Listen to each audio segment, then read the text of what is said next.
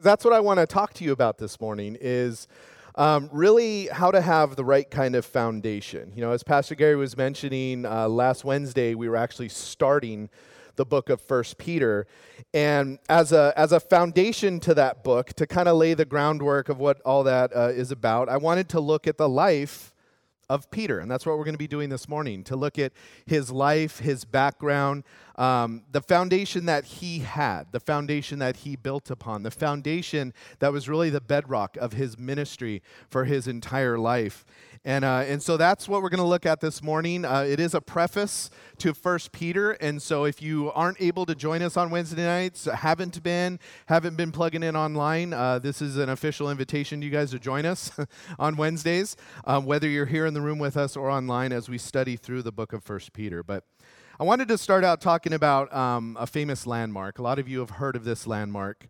Um, it's called the Tower of Pisa. Most of you know it as the Leaning Tower of Pisa. And I've never seen this tower in person myself. Um, but even in pictures, you know, I've always been fascinated by it, especially as a kid. You know, how is that tower standing up? And most of us know what the tower is famous for, right? It, it's, it's not its height, it's not a really tall tower, um, it's not the architecture, because there's plenty of that in the area to look at. We all know that it's famous for its lean. It's famous because it's leaning over, and it continues to lean over more and more each year. Uh, construction on the Tower of Pisa started in 1173, and that makes it 848 years old this year. And what's interesting is from the time of its construction until now, it continues to lean 120th of an inch each year, right?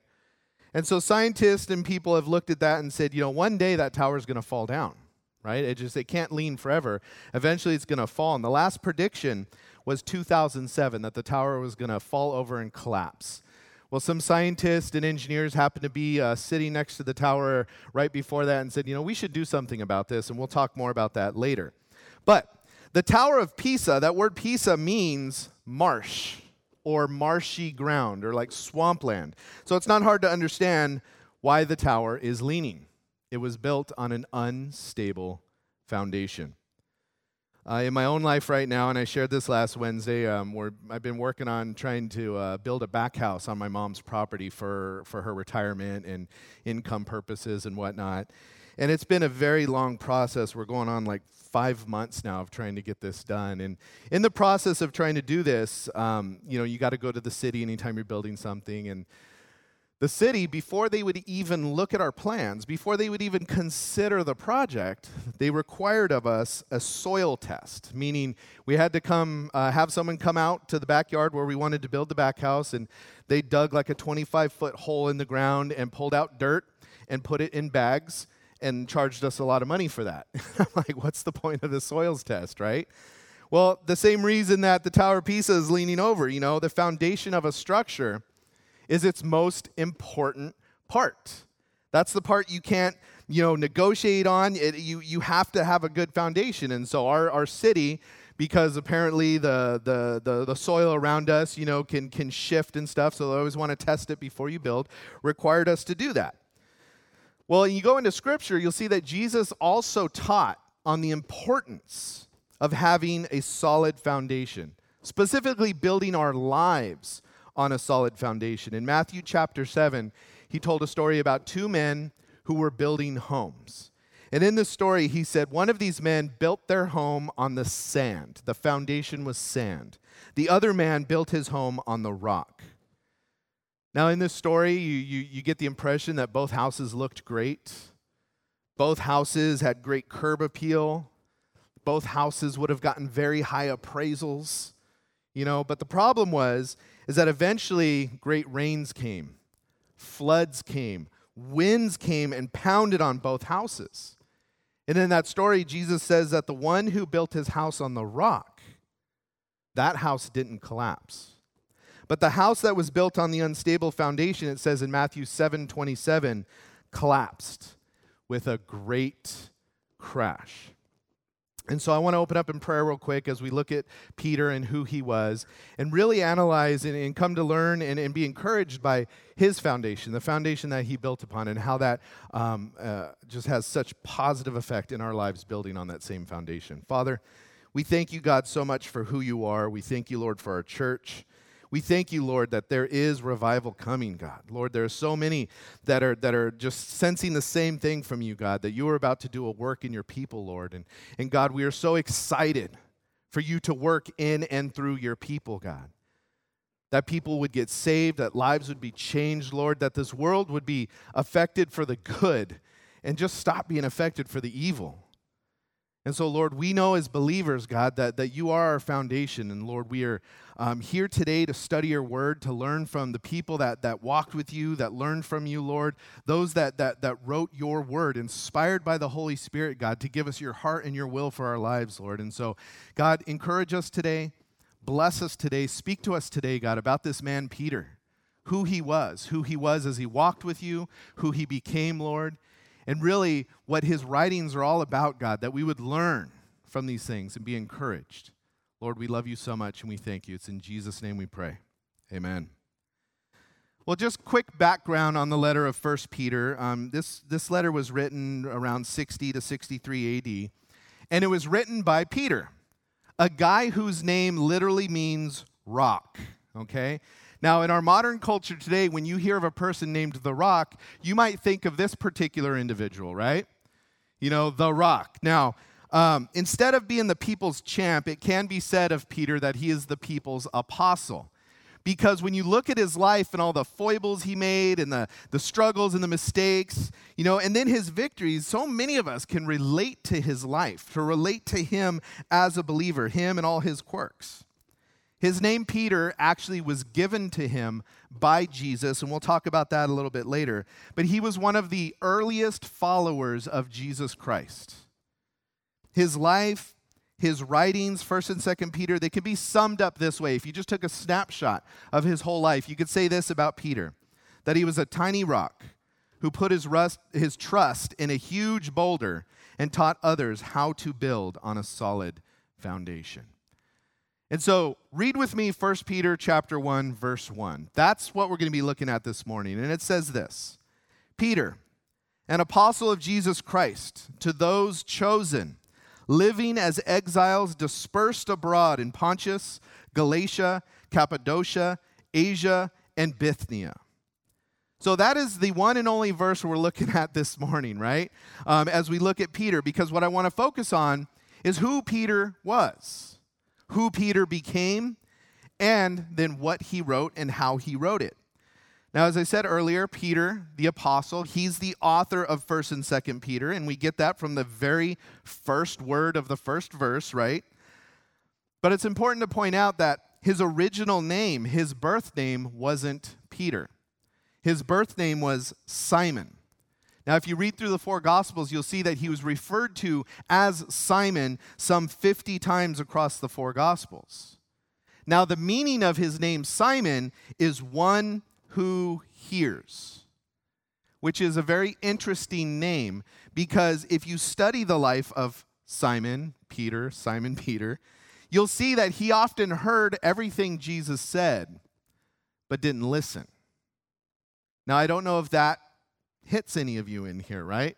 It surely hits me, right? There's so many times in my life where I hear the Lord, but I'm not listening to the Lord. Now, many have um, what I believe are incorrect, inaccurate thoughts about who this man Peter was. Some believe that Peter was the first pope, that that's who he was. And if you do a study on that, there is much much to refute that. Okay, I don't believe Peter was the first pope. Some have used Peter as the opening lines to jokes, you know, talking about, like, all right, two men uh, went to a bar and then they died. And then when they get to heaven, St. Peter's standing at the gate, right? He's always the, the opening line to some jokes. But none of those types of things are the real Peter. Who was this man, Peter? Well, in the scriptures, we learn that he was a fisherman. That was his vocation, his trade, born in a town called Bethsaida, which was on the shores of Galilee. Now, at some point in his life, he moved to a town called Capernaum, which is where Jesus lived for a time also. And if you ever have the opportunity to go to Israel, to take an Israel trip, I highly, highly, highly encourage you to do so. Um, it is eye opening, it is faith building in ways you can't even really imagine or describe. I've had the privilege of going to Israel twice in my life, and both times we visited the town of Capernaum. And when you visit the town of Capernaum, amongst the ruins of a, of a synagogue and, and in the rest of the town, you can actually see what is believed to be the house of Peter. And so there's a picture of it that we have. You see that little circular structure in the middle of that structure. That is believed to be the house of Peter. Now, they have since built this big old viewing platform over the top of it so you could kind of walk up and gaze down into it. But the reason they believe this is the house of Peter is because of um, you know, archaeological details I don't have time to get into. But one of them is you'll notice those hexagonal structures around it that is evidence of like temples or, or some type of enclosures that, that, that the church would always build over holy sites, right? Oh, this is a holy site, we're going to build a church on it, right? This is a holy place, we're going to build a church on it, right? That's what they did all the way through, through the, uh, um, the biblical lands. And so those hexagonal structures are. Um, were like church structures that they built upon this place, as well as um, other uh, things they've discovered there and stuff. It's, it's believed, and I believe it is, the house of Peter. Peter had a brother named Andrew. His father, the Bible tells us, was either named Jonah, Jonas, or John, depending on the translation that you have. But his Hebrew name was Simon Bar Jonah. And that simply means in English, Simon, son of Jonah. It was a name that Jesus referred to him by in their ministry. We know that Peter had a wife. We know that he was married. Um, you could read this in Mark chapter 1 and 1 Corinthians chapter 9. We also know that Peter had a mother in law who lived with him. Again, you could read about that in Mark chapter 1. And the reason I point out those particular details is these are very difficult details to wrestle with if you believe that Peter was the first pope. Because the popes are not supposed to be married. And if you believe Peter was the first pope, then you must also believe that the first pope was married, because he was married. He was a leader amongst the 12 disciples, if not the leader of the group. Every time you go through the New Testament and you see the list the lists of the disciples, the names aren't always in the same order, but every single time Peter is the first name on the list. We see in the book of Acts him operating as a leader not only among the disciples, but an early leader of the church. If you read through the book of Acts, the first 12 chapters are really all about Peter's work. He's, the, he's kind of the main character. Well, Jesus is the main character, but Peter is, the, is the, the main hero of that story, if you will. He was a starter, he was an initiator, he was a leader. This is who Peter was. If you go through the four Gospels, you'll find that there was more written about Peter than any other follower of Jesus. In fact, going through the Gospels, you'll find that the only other person that had more written about them than Peter is Jesus Christ himself. But before Peter was ever Peter the apostle, Peter the leader, before he ever reached any of that, he was a disciple. Now, the word disciple, excuse me, appears 245 times in the four Gospels Matthew, Mark, Luke, and John, referencing the 12 early followers of Jesus. And the word disciple simply means student, all right? It means pupil, learner. It, it, it, refers to someone that has a mentor or a teacher in their life. That's what disciple meant. Many of the early rabbis had disciples, right? Some of the rabbis, depending on how popular they were, had disciples. In modern language, you would call them subscribers, okay? And so these are people that would, that would follow these rabbis around, listen to their words, take notes, apply everything they said to their lives, really follow and learn from these rabbis. But when Jesus described discipleship, this is how he described what a disciple should be. In Luke chapter 9, 23, he said this. Then he said to them all, If anyone wants to follow after me, let him deny himself Take up his cross and follow me. That was how Jesus described discipleship. Not follow me around and take notes, which nothing wrong with taking notes. But a true disciple of Jesus Christ, a true follower of Jesus Christ, will deny themselves, take up their cross daily, and follow him. Now, it's interesting when we look at that and we go, that's who Peter was. But it leads us to the question of, of how many do we know today? How many do you know today that truly do that daily? That really, truly live that daily? You know, our culture has become and is becoming more and more a culture of entitlement as the years go on. And this doesn't apply to one generation or the other generation. I think across the board, our culture is becoming more and more an entitled culture. We live in a culture where there's the priority of my personal rights, what I want, what I feel, what I need. And the concept of denying oneself, which here it's referring to denying one's personal zone, one, one's own needs and wants and desires, right? Denying those things for something else. That concept of de- denying ourselves is mostly unheard of. You know, and if you look across the church, sometimes you could see the concept of, you know, taking up the cross, which means embracing suffering for Jesus and embracing difficulty for Jesus, right? That that that sounds like it hurts. I don't want to do that. Right? I want to be saved, but I don't want this discipleship stuff that's, that's going to cause me pain. Take up your cross daily. Well, that sounds like religious insanity, right? Are you some type of weird fanatic? And that's why I ask and it should be a question we always ask ourselves Are we truly disciples of Jesus Christ? And that's exactly where we have to start in a healthy anal- analyzing of our lives and a healthy just self reflection as we move forward and walk as believers. Are we truly disciples? I think we don't ever truly experience the excitement of God working through us until we have the experience of God working in us as true disciples of Jesus Christ. True followers who are learning from him and then following his, his, his commands. Truly living that life where we are truly denying ourselves and taking up our cross daily to follow him. It's a lifelong process of conforming to a will that isn't your own. It's the will of God, right? That's discipleship. Now, I know there is many in this room and many watching online, and you're like, that's what I'm doing. And praise God because you are in that place of active and regular discipleship. And that's exactly what it was. That's who Peter was, a disciple of Jesus Christ. Now, there's tons more about Peter that, that cause us to love him, that causes us to relate to him, right? He was very impulsive, right? I heard long ago a pastor say, yeah, you know, if, if ADHD was exi- existed as a diagnosis back then, Peter had it. He was one of the most hyperactive, impulsive people you'll ever meet, right? You read through scriptures, and he's the guy that, you know, like in the middle of a storm, Jesus, is that you? Yeah, come to me. Whoop, jumped right out of the boat. Didn't think about it until after, and then he sunk a little bit, right? But but he was just talking, saying things all the time without thinking, making boastful claims without thinking, right? I will never leave you, Jesus. Ne- if everyone else did. And Jesus would have to then correct him on these things.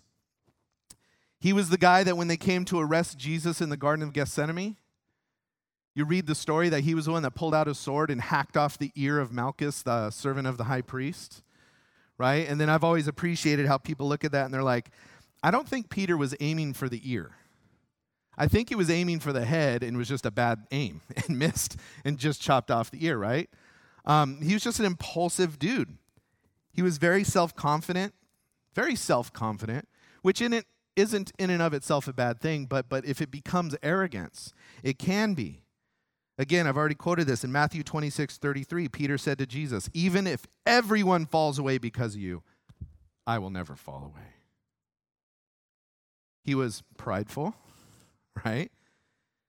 He was the one that said, We've left everything and followed after you, Lord. Where's our reward? Right? Look what I've done for you, Jesus. Where, where's my reward? He was also the one that when Jesus tried to wash the disciples' feet, he's like, Oh, no, Lord, no, you're not going to wash my feet. You know, and I think he was kind of putting on a little self-righteous kind of act there you know oh no i'm, I'm that that's you know i call it reverse pride when people want to put themselves down so much to the point where they're like oh i'm so bad jesus can't jesus won't you know And it's like don't tell jesus what he can and can't do right? He's god we all know Peter struggled with uh, legalism, struggled with hypocrisy, right? In Galatians chapter 2, we have written by Paul where there's a time where Peter was sitting with the Gentiles, eating with the Gentiles, right? Having bacon cheeseburgers. Loving it. Peter's like, this, oh, bacon. This is the best thing I've ever had in my life, right? And then the Jews show up and he immediately stands up and he's like, oh, foul bacon. Curse be upon thee, can't eat that, right? He, he played the hypocrite and he got called out for it by Paul. All of these reasons are, are, I think, why we all relate to Peter. At least I do. I relate to him greatly, right? Um, there's so much written about Peter, so many conversations he had with Jesus, so many mistakes, so many failures. He's just so incredibly human. And that's why we can relate to him. But he wasn't just a, a just a failure at everything. You know, he had a really wonderful heart that that that that that tried. He was tenderhearted. You know, you read in the trans transfiguration, Jesus uh, was transfigured on the mountain, and Moses and Elijah appeared with him, and Peter going, oh, oh, "How do I honor these guys? Uh, uh, hey, let's build houses for them." Right? He just, how do I take care? He he had a heart for people, and you do see that through his letters that he writes here in First and Second Peter. What I do find interesting is that Jesus spoke to Peter more than any of the other disciples, at least in what we have recorded, right? We don't have every word spoken, but what we have recorded, Jesus spoke to Peter more than any other disciples. And I think that is important because it's all those conversations, it's all those lessons that Peter writes about in 1st and 2nd Peter. It's all that he learned from Jesus every up, every down, every encouragement, every rebuke, it's all seen in the letters that Peter writes. And so, tragically, he died around 67 or 68 AD. Many of you know the story. He was crucified in Rome for his belief. But it says, uh, according to tradition, that because he felt unworthy to die in the same manner as his Lord, he asked that his cross would be flipped upside down, and he was crucified on the cross upside down. Um, what many of you may not know is, and I just learned this when I was studying this last week, is that according to, to tradition, um, it's also believed that his wife died the same way at the same time he did. And it's in uh, uh, the writings of one of the early church fathers that C- Peter actually saw his wife dying and was encouraging her, don't recant the Lord, right before he was killed as well. But interesting note about um, Peter's death and this gives us more insight into the type of man he was. He lived knowing that he wouldn't die until he was an old man. Because after the resurrection in John chapter 21, verse 18, and we're going to look at that more in a little bit too. After Jesus restored Peter, he told Peter in John chapter 21, verse 18, that when you grow old, Someone else is going to tie out tie your hand and carry you where you don't want to go. And then John gives commentary right in the next verse after that saying Jesus was predicting how Peter would die. Right? And we know that he was tied to the cross, he was crucified. Um, and so Peter was told by Jesus right after the resurrection that when you're an old man, you're, you're, you're going to be killed, right? I think what Peter hung on to in the moment is, oh, when I'm an old man when I'm an old man, right? So he went about his life living in faith, really doing some amazingly bold things. In Acts chapter 12, we read that he got arrested for preaching the gospel, and he was in a prison chained between two Roman guards, right? Now, Herod, it says, had just killed James, the brother of John, one of the other disciples, killed him with the sword, executed him, right? And then was going to execute uh, Peter because when Herod killed John or James, he, um, he saw how it made all the Jewish leadership happy. So he goes, Oh, I'm going to kill Peter too. That's, that's going to ingratiate me to them, and everything's going to be good. But when you read in Acts 12, you see that instead of Peter worried, instead of Peter concerned, it tells us that he was sleeping between the soldiers. Sleeping between the soldiers. Now, how do you sleep peacefully when you know that you're going to be executed in, in a mere hourly mere time of hours how do you how do you sleep peacefully they're about to cut my head off kill me stab me whatever it is they did with the sword likely a beheading how do you sleep peacefully Well, I believe it's because Peter knew it wasn't going to happen. He's like, Jesus told me that I will die when I'm an old man. So I don't care what Herod thinks he's going to do. I don't care what his plans are. Jesus said I wasn't gonna die, go, going to die until I was an old man. So, boop, snooze button. He's good. He's at peace. That was the faith and the trust in the promises of Christ that Peter lived in. This is who Peter was. But verse 1 also tells us who he became.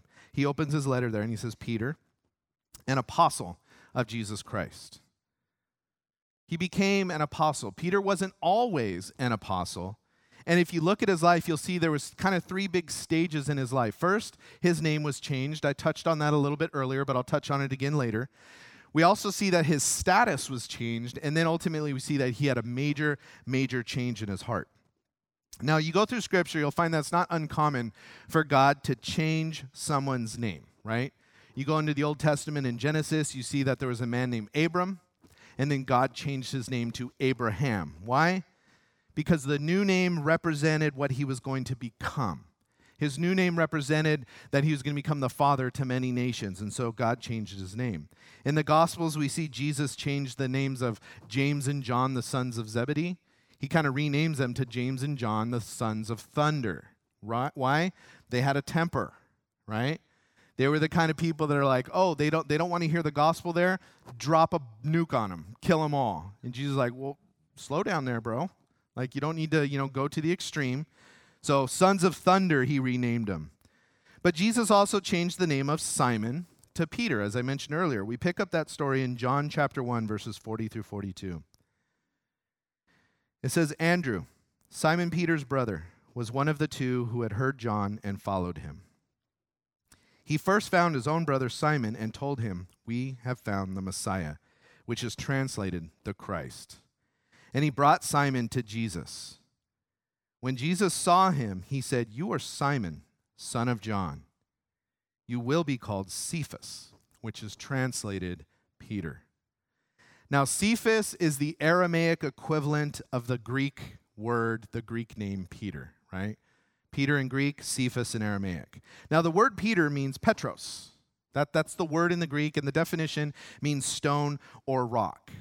But the interesting thing there I want you to, to notice is that in, in John 1, it said that Jesus saw him. That phrase saw him doesn't mean just, you know, he saw him with his eyeball. What that phrase means is that Jesus looked intently upon him, gazed upon him, considered him while he was looking. The idea there is that when Jesus saw Peter, he didn't just see a guy stand there, he saw into Peter. He saw Peter's heart. He saw Peter's past, his present, his future. He saw what Peter would become. And so he goes, Look, Simon, that's what that's the name that describes you in your natural state. That, that describes your condition now. But wait, when I get involved in your life, when you start to follow me, you will become Peter. Simon is who you are naturally, Peter is who you will become supernaturally through the power of God. And that's neat because Jesus sees us clearly in all ways. But he doesn't just see us as what we are, he sees us by what we can be. He sees our hope, he sees our potential because he is our hope, he is our potential. In 1 Samuel chapter 16 verse 7 it says humans do not see what the Lord sees. For humans see what is visible, but the Lord sees the heart. God can see our heart. And when he looked at Peter and saw Peter's heart, he saw everything about Peter. Everything about Peter. All the failures, all the mistakes, all the weaknesses. But he also saw who Peter could be supernaturally. He saw what Peter would become. And so he said, Look, you're Simon now, but I'm changing your name to Peter. Now, what's really interesting about his name change is even after Jesus changed his name, you read through the Gospels, you see that Jesus often referred to him as his old name, right? Jesus, why would you change his name and then call him by his old name? I don't understand. Well, for one, I believe there's a historical link to it, right? People that Simon grew up with would know him by Simon. But I think the bigger reason was you, will notice that those times that Jesus calls Peter Simon, are the times when Peter was acting like Simon. When Peter was acting like his old self, he was behaving according to his old nature. You might remember the story when Peter swore, I will never deny you, Jesus, never deny you. And then he denied Jesus three times, right?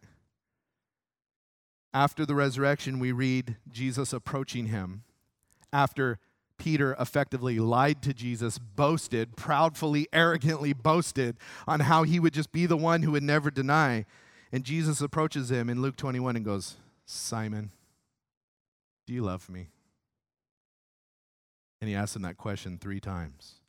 In Luke chapter 22, Peter's bragging, I'm going to be the only one faithful to Jesus, right? Everyone else is going to deny you, but not me. I'm, I'm Peter. I'm the rock. And Jesus goes, Simon, Simon, stop bragging. Stop acting like your old self. Don't you even know that? Satan has been asking for you because he knows that your, your pride and your arrogance is not going to stand. In John's gospel, we read John writing, who was a friend of Peter, often used both names. He called him Simon Peter, right? Simon Peter through the gospel of John. But what we see is that these names, I believe, represent two sides of Peter's character. They represent the old nature, they represent the new nature. What it represents is sometimes this man listened to Jesus, sometimes this man didn't. Sometimes this man was as firm and stable as a rock. Sometimes he was as weak as sand. He struggled, like all of us. And we all have the same struggle. We all have our struggles, even after Jesus changes us, gives us a new heart, effectively gives us a new name. We still struggle, but Jesus saw what he could become, and Jesus still sees what you can become. Don't lose heart. So then we get to his status change. His name change led to his status change. He went from being a disciple, a student, to an apostle. Now, the word apostle in Scripture simply means someone who is sent out, someone who is commissioned to go, right? The word was often used in classical Greek to describe um, an, an expedition of ships that were sent out to represent their king, represent the kingdom, right? They were sent out as missionaries. And so, this word apostle, its modern meaning, typically means someone sent out on a mission, right? Now, this change in the, in the disciples' lives from disciples to apostles, we see in Matthew chapter 10. It says this Summoning his 12 disciples, he gave them authority. This is the commission. He gave them authority over unclean spirits to drive them out and to heal every disease and sickness. And then it says, These are the names of the 12 apostles. First, Simon, who is called Peter. This is the first time in Scripture that the disciples are called apostles, right?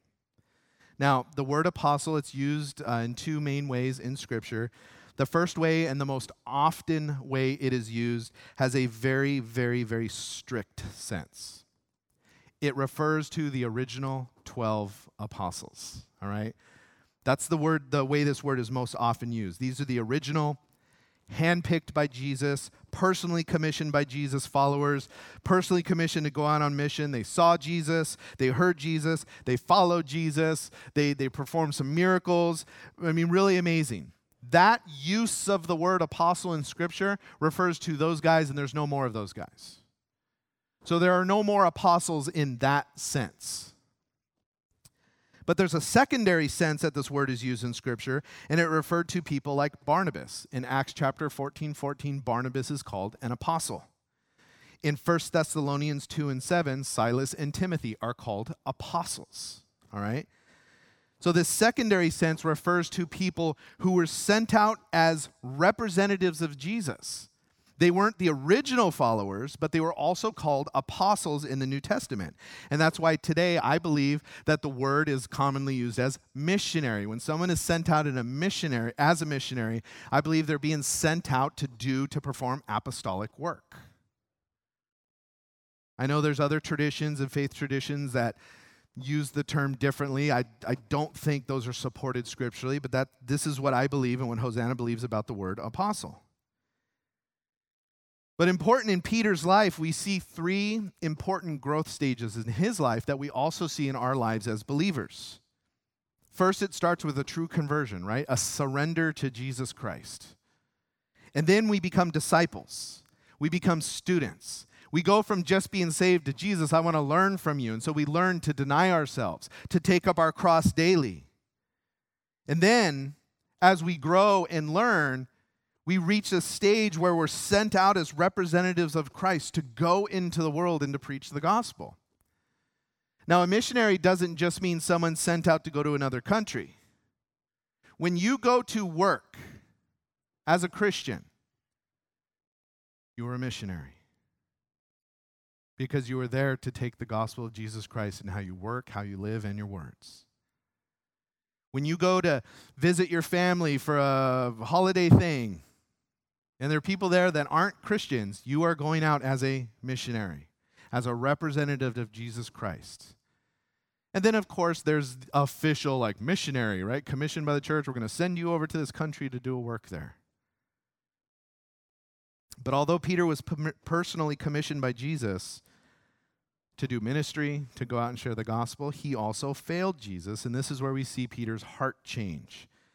I mentioned earlier, and we all know the story that in the, during the crucifixion of Jesus, Peter, the one that said, I will never deny you, denied Jesus three times, right? I never knew the man. I don't know who he is. Nope, not me. I'm not one of his followers. And so after his denials, he goes away in shame. He's thinking, I failed Jesus. I let down the one I love. And I said I would never do it, and I did it. But after the resurrection of Christ, in John 21, the Lord comes to him and commissions him again. He goes to him on the beach, and it's interesting. He goes, Simon, do you love me? And he goes, Lord, I do. And he asks him this question three times. Now, it's interesting. You get into the original language of these questions. Greek has different words for love. Like we have one word for love, right? We use the same English word to describe the love we have for our spouse and the love we have for pizza. Well, we would all agree it's a different type of love, right? Hopefully, we would all agree it's a different type of love. But in Greek, there's a different word for I love pizza and I love my spouse. One of the words that we see in Scripture that is often used to describe the love that God has for us is the Greek word agape. It describes a, a, a, charity, a charitable love, the kind of love that has no condition, right? The kind of love that doesn't say, you know, I'll love you if you do this. That's not agape love. Agape love is I lo- love you because I choose to. It doesn't matter what you do. And so when Jesus asked Simon the first time, Simon, do you love me without conditions? Peter says, Lord, you know that I love you, but he uses a different word for love. It's a word phileo. That word describes the type of love we would have for like our brothers, our friends. It can be it can be described as I like you a lot. I'm fond of you. so Jesus goes, "Simon, you know?" And Simon he was like, "Oh, I think he winced a little, right?" Do you love me like you brag to everybody? Do you love me without condition? Are you the number one, you know, lover of Jesus in, in every way? And he goes, Lord, you know that I like you a lot. And what Jesus didn't do is go, oh, failed, boom, lightning strike, you're done. What he did is he goes, okay, feed my lambs. And then it says he asked him a second time, Jesus, or Peter, Simon, so many names. Simon, do you love me without condition? Do you agape me?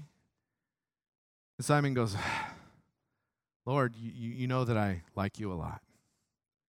And he goes, okay, Tend my sheep. And then it says he asked him a third time, and it says Simon was grieved.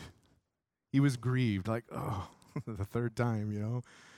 I'm trying to be honest here. The third time he asked, but this time Jesus says, okay, okay, Simon, do you like me a lot? Do you phileo me? And Peter goes, Lord, you know everything. You know that I do. I like you a lot. And then Jesus says, okay, then feed my sheep. Such gracious words from the lips of Jesus to not just a fallen believer, but a fallen leader, right? what he effectively did is he goes, Peter, just be honest with me. Don't try and pretend you're somebody you're not. Don't try and boast about things you know you're not going to do. Just be honest with me. Be honest with me with where you're at. Be honest with me with your weakness. Just be honest. I can meet you there because I see the potential and I know the work I'm going to do in your life, but be honest with me. And then he entrusts Peter with the most precious thing he has the flock that he died for. I'm entrusting it to you, Peter. I told this story Wednesday. I read this in a book once. There was a, um, um, a pilot, a test pilot, who would uh, test fly planes and fighter jets and stuff. And he had this mechanic, and the mechanic's job was to, you know, take care of the plane as well as fuel it, put fuel in the plane for his test runs. And so he filled up the plane. The pilot takes the plane out, and immediately the engine's sputtering and failing, and, and the pilot almost dies, but he's really good, right? He's a test pilot, so he manages to land the plane. Well, over the course of all this stuff, the mechanic's watching in horror as, as the pilot that, that he services is, oh my gosh, is he going to die? Is he going to live? And the mechanic realizes, oh no, I put the wrong type of fuel in the plane. And that's why the engine is sputtering and everything's falling apart. And he's like, oh, I hope he doesn't die because if he dies, it'll be my fault. But even if he lives, I'm fired, right? I'm, my game over for me. He's, a, I'm never going to work in this industry again, right? Word's going to get out. I put the wrong fuel in the plane. Well, the pilot lands, gets out of the plane, approaches the mechanic, puts his arm around him. And this is all he says to him Well, so that you know that I know you will never make that mistake again, I want you to feel, uh, fuel up my plane tomorrow, and just walked away. Now, do you think that mechanic ever made that mistake again? Likely not. He didn't say, You idiot, you screwed up, you, oh my gosh, you're such a whole. He just said, You made a mistake, but I'm going to entrust you with something very, very important. That's what Jesus did with Peter. I believe that's when Peter's heart changed when, when he had this you know, name change, it led to his status change, and now it's just his heart completely changed. God, you believe in me more than I could believe in myself? Who does that? God does that. I'm not only making you a fisher of men, but a shepherd of sheep. Please take care of them. I'm entrusting them to you. And so instead of rebuking Peter, instead of calling him a letdown, instead of you got issues, instead of saying, Look, Peter, I can forgive you, you can be saved, Peter, you can even be a disciple, you can be a student of mine, but you will never again be an apostle. Instead of that, he restores him, he reaffirms him, reaffirms him, he entrusts him. And I believe Peter's heart changed radically. And we see that because you go on to see in the day of Pentecost, Peter, Peter preaches the gospel. 3,000 are saved. We see Peter being led to approach Cornelius and, and, and having the opportunity to lead the first Gentile to saving faith. We see Peter going all over the place to preach the gospel. And then we have these letters from him. Why wouldn't we want to learn from Peter? When we mess up, Jesus can restore us. We can go from Simon to Simon Peter to Peter the apostle. We can go from our old way to being a disciple on to being a commissioned, sent out representative to represent the king. And even when we mess up in any one of those steps, Jesus can still say, Let me restore you, let me recommission you, let's get back to work. We can go from failure to faithful, we can go from sand to rock. That is what Peter became the rock.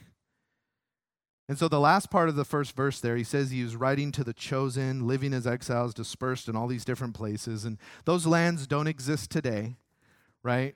If you look at a map of where they once were, you'll find out that it's present day Turkey. The country of Turkey is where these lands are. But at the time, there were believers that had been scattered out in these places, both Gentiles and Jews that were gathering together and starting to form churches and starting to form little fellowships to, to, to study the, the letters they were getting and to grow in their faith. And so Peter is writing to these newly formed fellowships, these newly formed churches.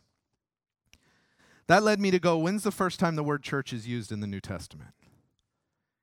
And it's interesting.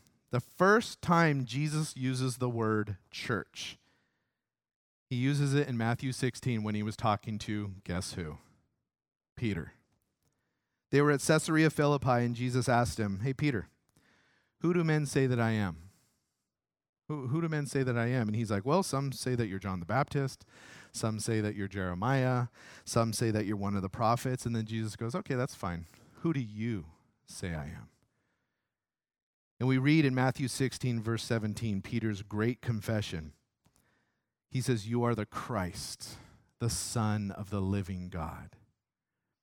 And then in Matthew 16, verse 17, we have Jesus' response. It says, Jesus responded, Blessed are you, Simon, son of Jonah, because flesh and blood did not reveal this to you, but my Father in heaven. I, and I also say to you that you are Peter. And on this rock I will build my church, and the gates of Hades will not overpower it. Now, what did Jesus mean there? Because some look at that verse and they go, see, right there it says that, that Jesus built his church on Peter. That, that's, that's the church, right? The church was built on Peter. That's why he was the first pope, and da da da da, and so on and so forth. Problem is in the language there, because when you say, when you see what Jesus said to him, he goes, Look, Simon, flesh and blood didn't reveal this to you, but my Father in heaven. And so now I also say to you that you are, right? Earlier he said you will be. This is after his his his his his miracles and his ministry and stuff. And right here he's going, Look, Peter, What's your confession? Who am I? He says, I say to you that you will be Peter. Now, that word Peter I said earlier is Petros. It means a shifting, rolling, insecure piece of rock. We might use the words gravel today, right? Or a pebble. And he goes, So I say to you that you are Peter. You are pebble. It still means rock, it still means stone, but it's a small, unstable, shifting piece of rock. And he goes, and on this rock, different word, it's Petra. The word Petra means a solid, large, massive, immovable stone. It's two different words. He doesn't say, You are pebble, and on this pebble I'm going to build my church. He says, You are pebble, rock, but on this giant, unmovable stone I will build my church. What was the giant, unmovable stone? Simon, you are Petros, and on this Petra I will build my church. I believe that giant, unmovable stone was not the church being built on Peter, it was the church being built, built on Peter's confession, what Peter said. Peter, who do you say that I am? You are the Christ, the Son of the living God. On that confession, on that truth, on that solid, immovable foundation, I will build my church. And it will last. This is the foundation that the church is built on that Jesus is the Messiah, that he is the Christ, that he is the Savior of the entire world. That's the foundation the church is built on. That's the foundation Hosanna is built on. That's the foundation every single one of our lives should be built on. Back before Calvary Chapels even existed, Chuck Smith Pastor Chuck Smith was a part of, a, of another denomination that was very strict on what they taught and when they taught it, right? They had this calendar of 52 weeks. You have to teach these things in 52 weeks, and then we give you a new calendar for the next year. It was very controlled. He was told how things were to be done. The concept was that the church would grow based upon the programs we do and the, and the different things that we put in place. And it didn't set well with Pastor Chuck Smith. And so the Lord spoke to him about the church being built on Jesus and nothing but Jesus and simply the truth of who Jesus is, nothing else, nothing less. And so he split away, started this little tiny church called Calvary Chapel, and just started teaching and preaching Jesus. The author, the pioneer, the finisher of our faith. That foundation is what Calvary Chapels grew out of and grew all over the world. Well, Pastor Gary, he joined that church, got, got discipled there, learned under Chuck Smith, was, was, was taught by Pastor Chuck Smith, went to pastor school there, and Hosanna grew out of that. Now, Pastor Gary didn't build on Chuck Smith's foundation. He was taught to build on the only foundation that stands, Jesus Christ. And that's what Hosanna has been all about for years preaching and teaching Jesus.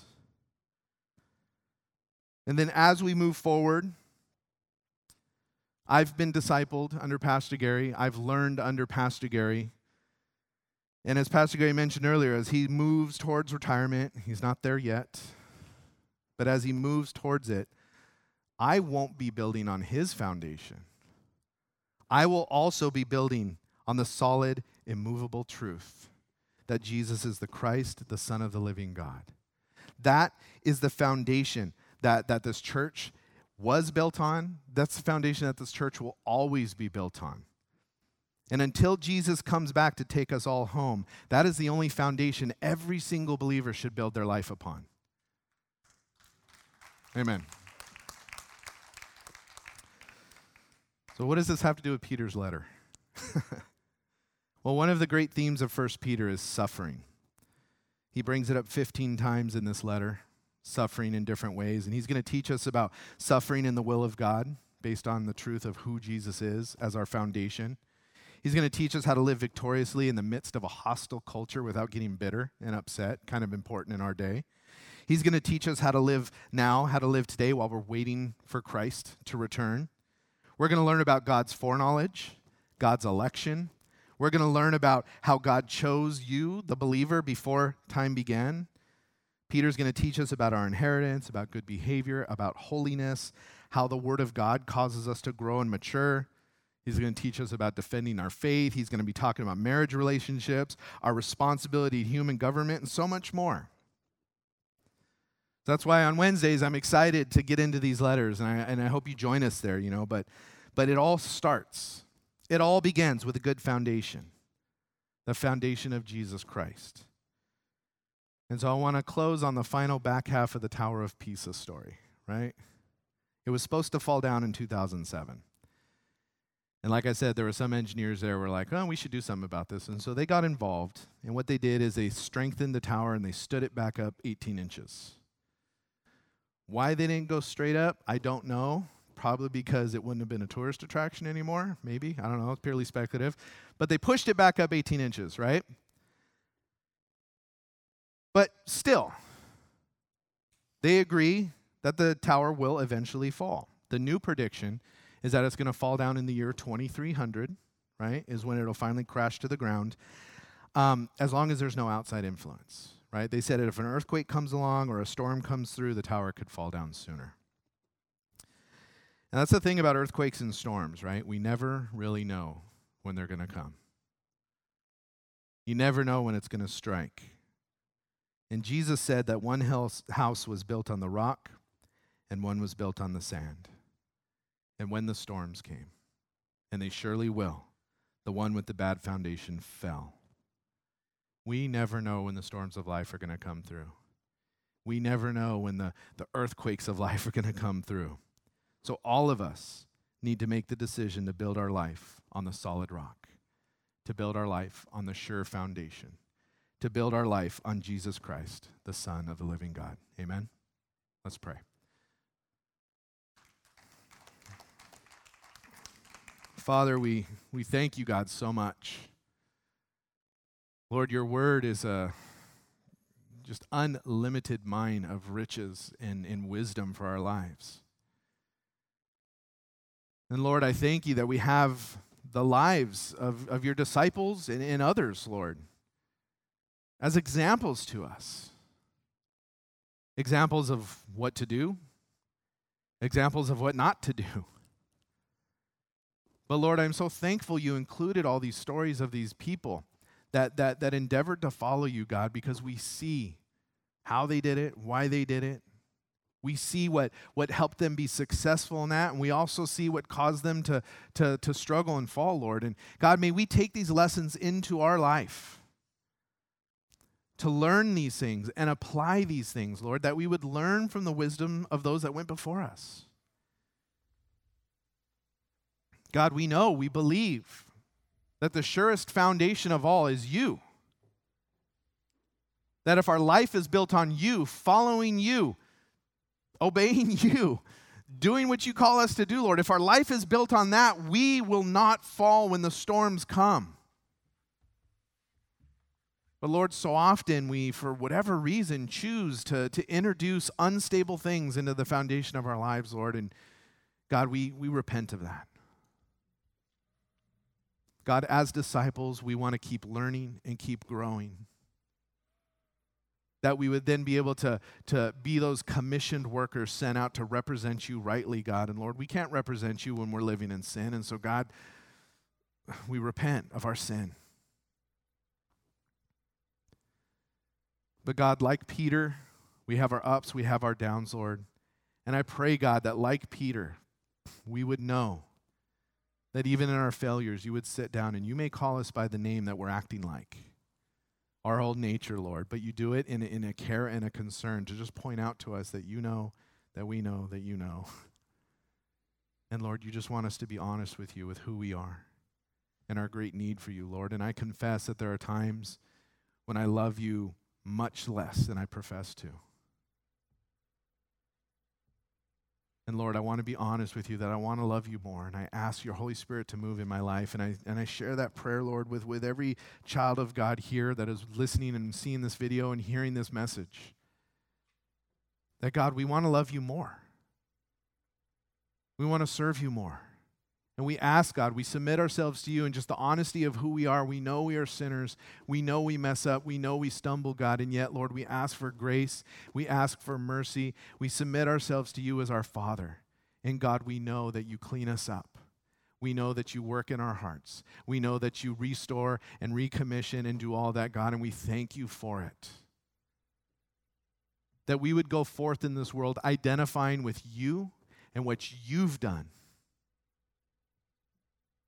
that I would be able to move forward and go, no, my, my name isn't the old name. That, that I am I am Nathan, a child of God, pastor, called to represent you. And whatever it is in all of our lives, we would fill in those blanks that I, we are a child of God called to represent you in whatever we do.